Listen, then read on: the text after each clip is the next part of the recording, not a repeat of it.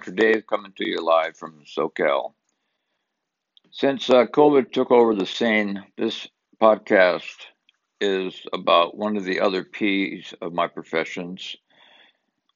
We recall in episode one that I was a police officer before I was a private eye, before I was a physician and interim a producer.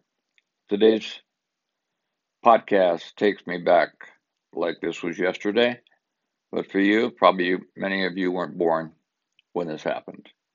This is circa 1970s, late 1970s. I'm going to take you back to a city within the Los Angeles County area in the east part of the Los Angeles County area. And the title of this podcast is Shots Fired, Officer Down, Part 1. I don't know what day of the week it was. It seemed like every other day I was working graveyard shifts. Our department had 10 day shifts. So graveyard was 10 p.m. to 8 a.m. Day shift was 8 a.m. to 4 p.m. and nights was 4 p.m. to 2 a.m. So between nights and graveyard, which I came on at 10, we had double the amount of officers.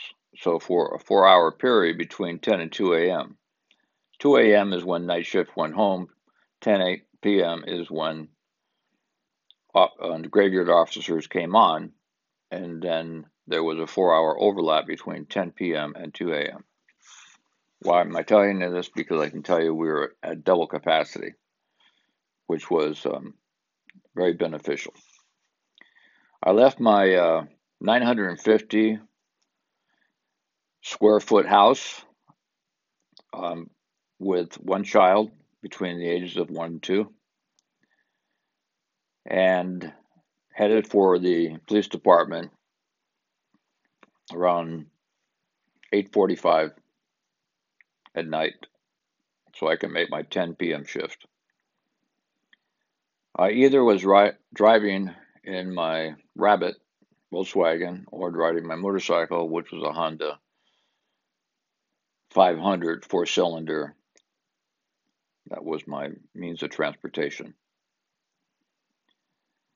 I was a uh, P2, which is a police officer 2, also a training officer. I had at least five or six years on, and veteranos or veterans, what they say is if you don't have at least five years on the streets, you're not worth your salt. I had more than five. I had a six or so at this time. Arrived at the station, got out of my vehicle, my plain clothes, and my Walther PPK on my right hip, where it always stayed until I went to work. Went downstairs in the department, and there was a ritual of going to the locker room, which is downstairs with the range, the briefing room, the coffee lounge area, we prepared meals for the prisoners, and staff could eat lunch or dinner or whatever there. And uh, the locker room started with a transformation between a civilian and a paid warrior. I'm not going to try to dramatize this, but I always told people that I felt like every day someone was opening up the top of my head and taking a coke spoon the size of a coke spoon snort and taking a little bit of my brain out. The emotional part of being a police officer is the hardest part. That's why you have officer suicides uh, very high compared to officer shootings.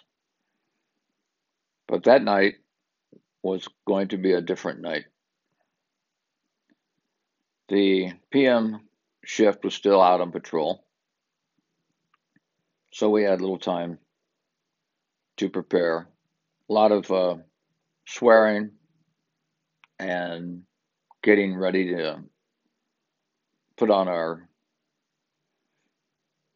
protective armor, body armor, which was just at that time was quite heavy and bulky.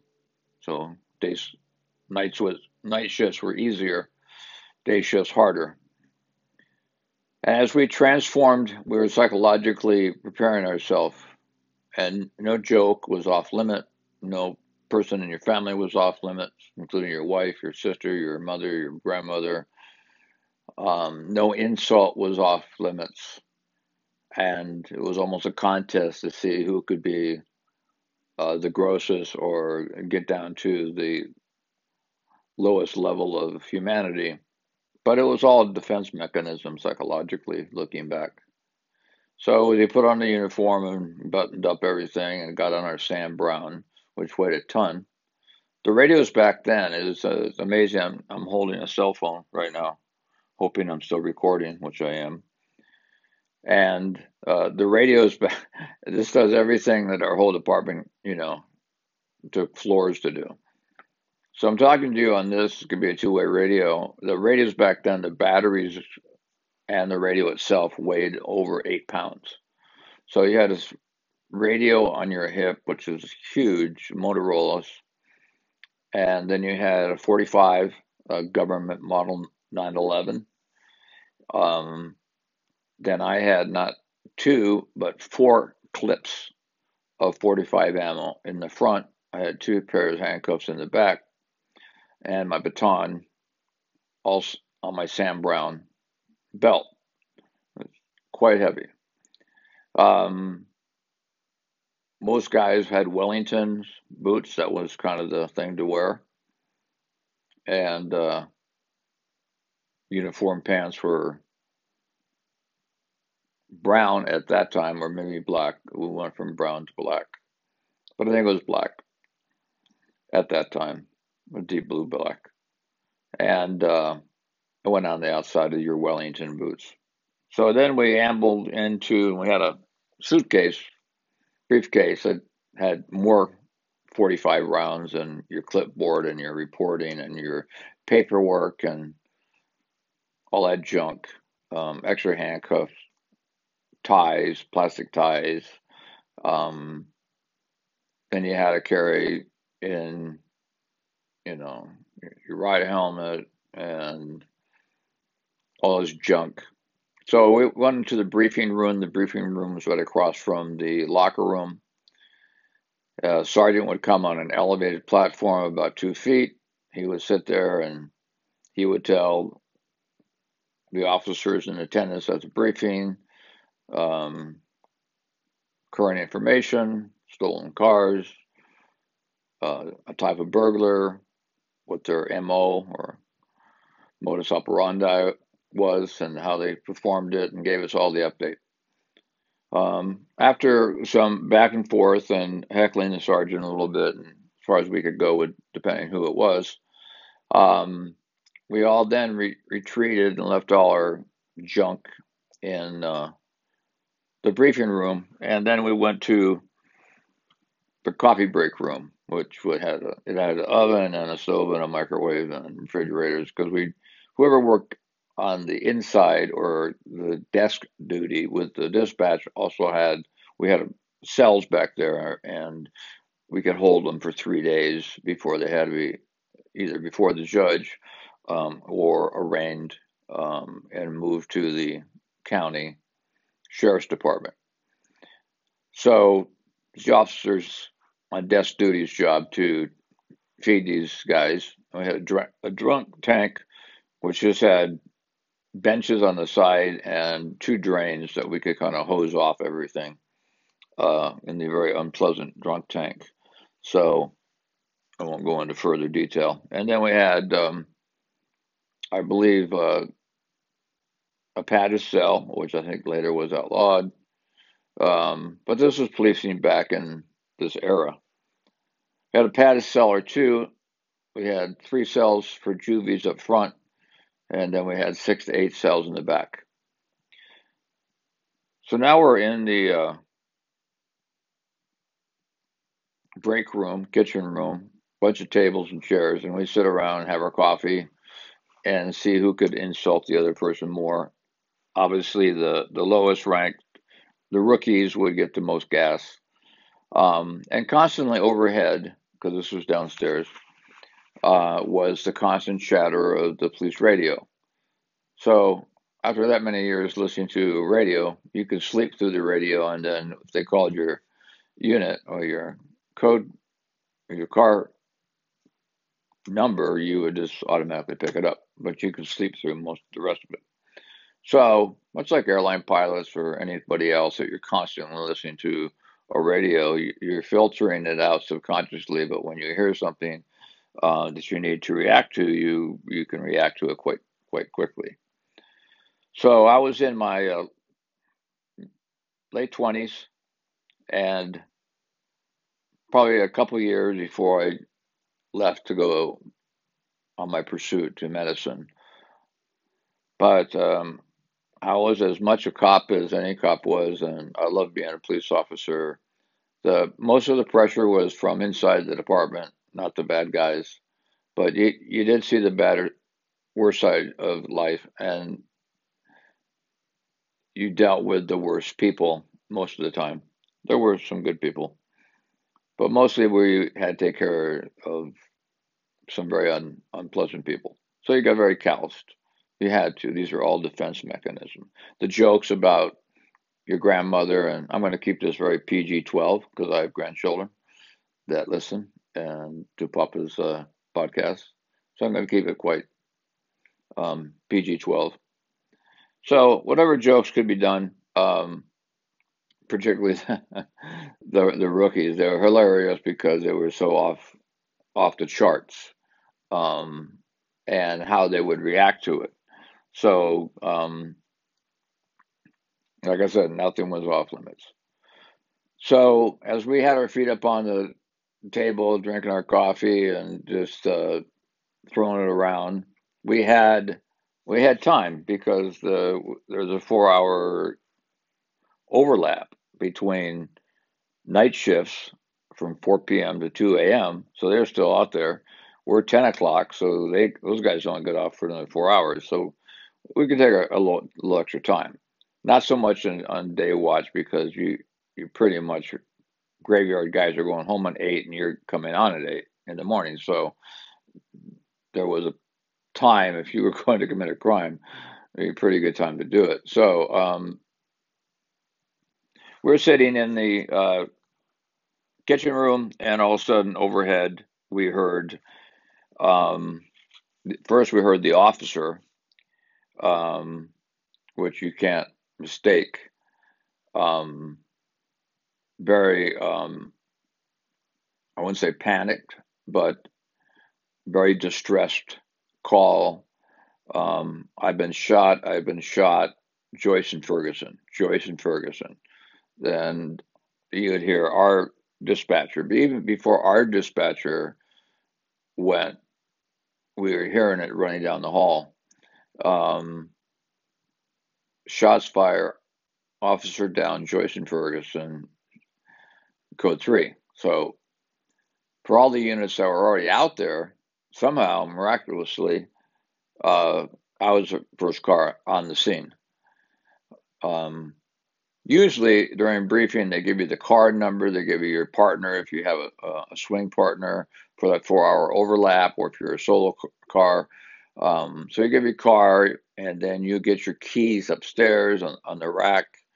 Um, so every car is dispensed to whoever, etc. So and then normally the process is you go in and you check the shotgun, and you check the trunk, and you check the lights and all that stuff, and you take kind of take your time. So there's another time where you're you're transforming into citizen and husband and daddy um, to a two year old or one year old to um, street warrior or street fighter or the thin blue line or whatever it is.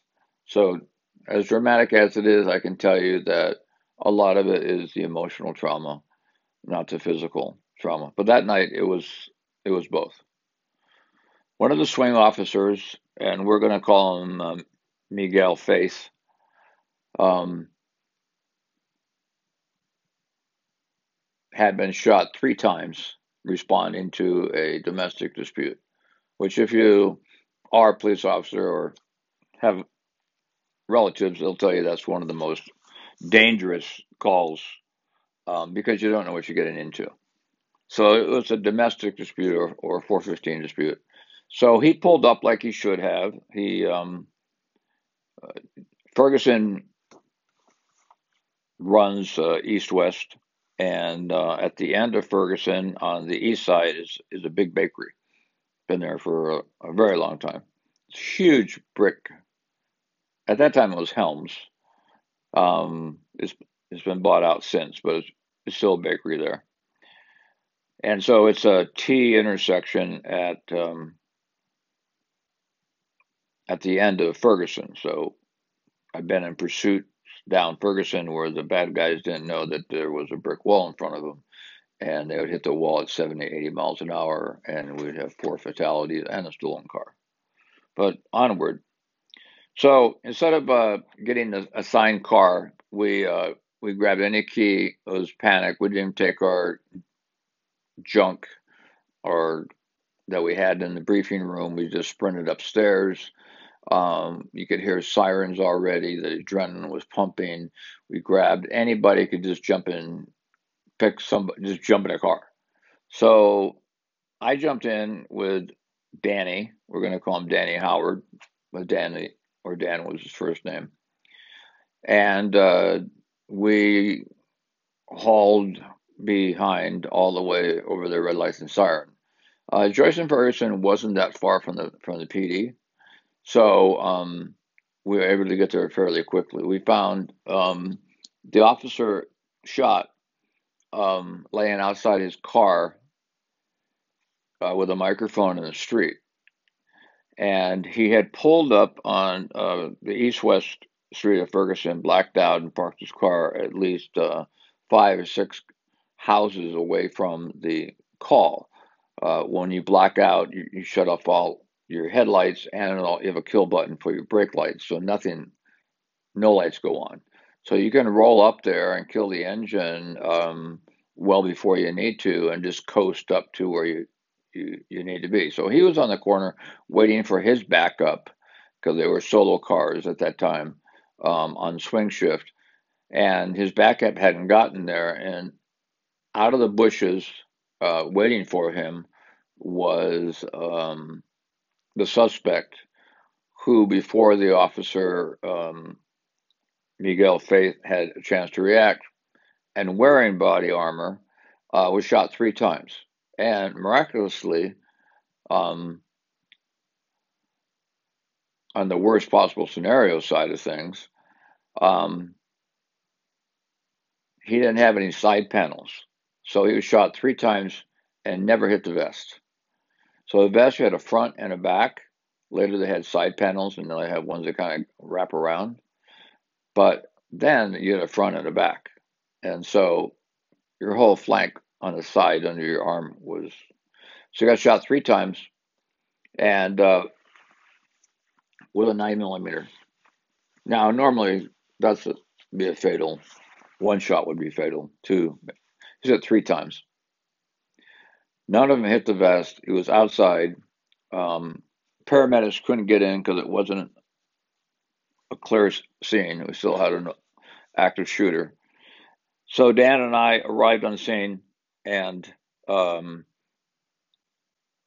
units started to arrive behind us, blacked out, and started to form a um, perimeter.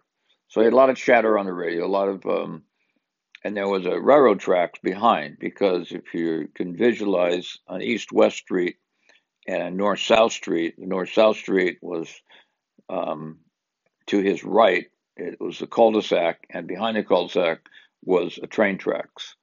So we had officers on the train track. We had officers um, surrounding the perimeter. First, you establish a perimeter.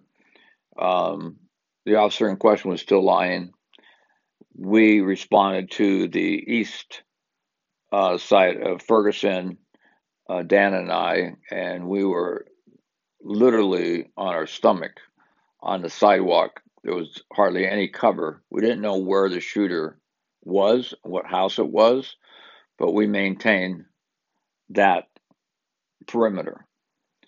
So we had officers were responding to the, the injured officer. Paramedics were not coming in. They dragged uh, the officer uh, back physically to an area where paramedics could get him in and get him to the hospital. I said this is part one. I don't mean to leave you hanging, but I don't want this to go any more than 25 minutes. Uh, it it takes me back emotionally, and um, I'm not trying to drag this out, but we were on the east side maintaining our perimeter. We didn't know where the shooter was, but we had information that the house was actually on the east side, and we were in the end we were right. This is before the Los Angeles County SWAT team was called. We were a smaller department. We didn't have a SWAT team at that time. Um, some of the older officers who had been in shootings and active shootings, and uh, Officer Kuna was a, an officer that was uh, actually killed in a uh, robbery at 10 p.m., uh, similar timing. So uh, Dan and I were literally on our stomachs. We didn't know, and he said he wanted to take out the street light for cover with a shotgun. He, he had a shotgun. We both had our 45s, um, and we all both always carry backup. Mine was a uh, PPK, Walther PPK, um, 380. So I had that. I had a 45. He had a shotgun, and, and his backup, whatever he carried, I don't know and uh, his 45. So as he raised the gun, and I said, Dan, Dan was a little on the wild side. Um, he was he was a, a, little bit of a womanizer, and uh, he was a big guy, big guy, and big big great guy. Great. I love the way he put his gloves on, particularly when he was talking to suspects when he had a sap in his palm of his other hand, and the suspect didn't know that. So we're on the on our stomachs, and he decided to take out the street light. And I said, I don't think it's a good idea, you know. But we're at a very height, everyone's on a height of like alert. The radio is like chattering and everyone's setting up positions and watch commanders calling out. Of course, he's at the station, but he's got the map and he's got everything covered. He's got SO um, route. Um, so Dan, uh, instead of takes out the street light, um, he, you always keep your fingers straight. Um, teach anybody in firearms, you always keep your finger straight. Don't put it in the trigger guard or on the trigger. But as he drew the gun back, not to fire, he fired, and and the round went into the window of the house to our left, and um, broke the window. So hopefully, didn't you know kill any that happened to be, just serendipitously, the house where the suspect was. So he probably thought we knew more than we did, but it was actually a misfire.